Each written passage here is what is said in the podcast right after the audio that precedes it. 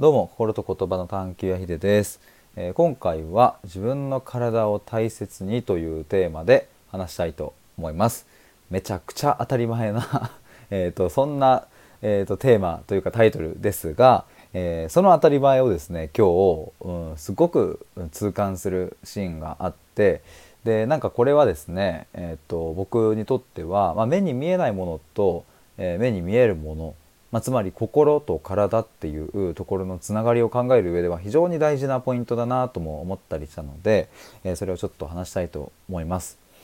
でちょっと最初になんですけれどもあの今日この話はですね実は、えー、と僕が運営している無料のオンラインコミュニティの探求アトリエというところの中で、えー、と話したんですね URL 限定収録で、まあ、本当この収録の直前にちょっと撮ったんですけれど、まあ、そこで話したものをちょっとこう自分なりにもう一回整理して今公開で話すところなんですがもしご興味ある方はですね URL の、えー、と詳細説明をしたリンクをこの放送の概要欄に貼っておきますのでぜひ覗いてみてください。であともう一つはですね先日公式 LINE の方をスタートしました。イエーイ。で早速登録いただいてですね今13人4人？13人かな？ぐらい、え登録をいただいておりますそちらの方でも限定配信だったり、え記事の更新だったり、まあ、あとは、えーと対話の予約体験のところからだったりそういうのをあの受け付けておりますあの個人的なメッセージもそこでやり取りできますので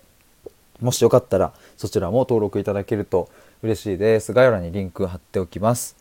はい、ということでちょっと本題に入りたいと思うんですけれども、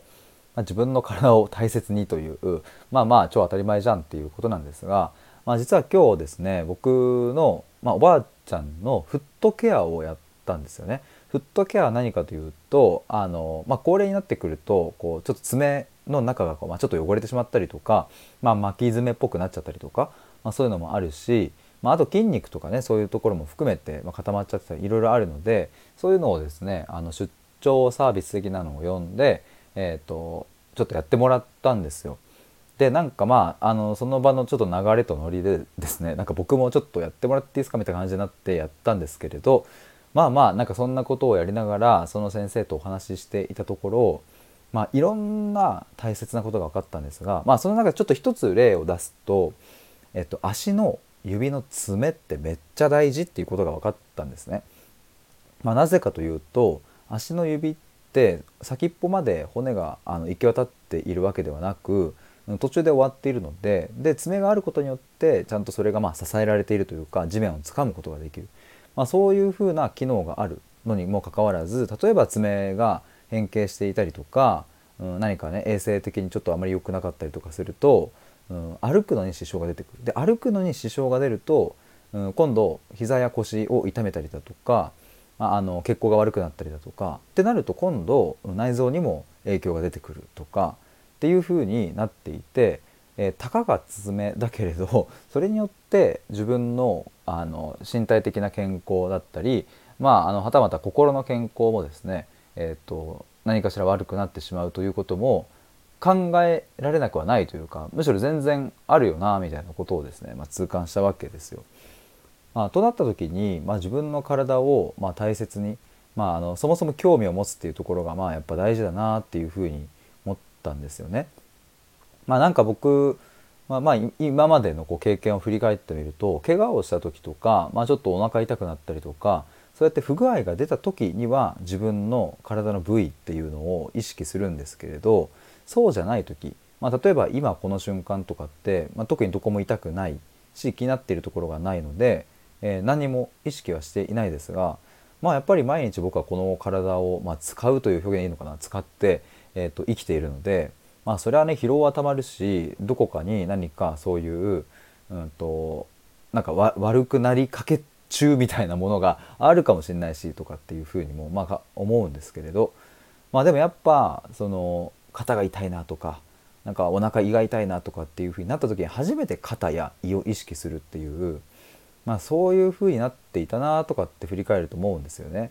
まあ、ただ、えっとまあ、僕も今27になりましたし、まあ、今後、うん、と将来的に、うんとまあ、将来的にって何歳まで生きるか分かんないですけど、まあ、例えば80歳まで生きたとしたら、まあ、あと50年、まあ、ぐらい以上はあるわけでその50年の積み重ねがその時の健康を作ることはまあそれは間違いないとなると、まあ、今日この瞬間だったりを、まあ、どれだけ、まあ、自分の体を大切にできるかっていうことが、えー、体の健康面も、えー、心の健康面も、まあ、両方とも、まあ、左右するみたいなことがあるなというふうに、えー、思いました。まあ、なので、えっとまあ、繰り返すと自分の体を大切にするっていうことはですねまずは自分の体に興味を向ける、うん、認識するちゃんとこの自分の体あの、まあ、足の爪とか、まあ、手の爪もそうかもしれないですけれどもとか関節なのか筋肉なのか内臓もそうだしなんかそういうところに意識を向けるっていうところから始めてでまあそれがあの、まあ、自分を作っているんだっていうことをちゃんとこう、うん、認識するみたいなところが、まあ、超超超大事だなっていうふうに、えー、思いましたという、えー、そんな感じです。まあ、あの心と言葉の探求をするっていうことを言ってますが、まあ、心って、えっとまあ、目に見えないもの、ではありますけれど、まあ、逆に言うと目に見える体っていうところからアプローチすることによって、まあ、心の安定とかを保てることも、まあ、それはもう、まあ、間違いないなと思いますので、まあ、この両方をですね僕もバランスよくやっていきたいと思います。まあ、ということで今回は自分の体を大切にするというテーマでお話しいたしました。以上です。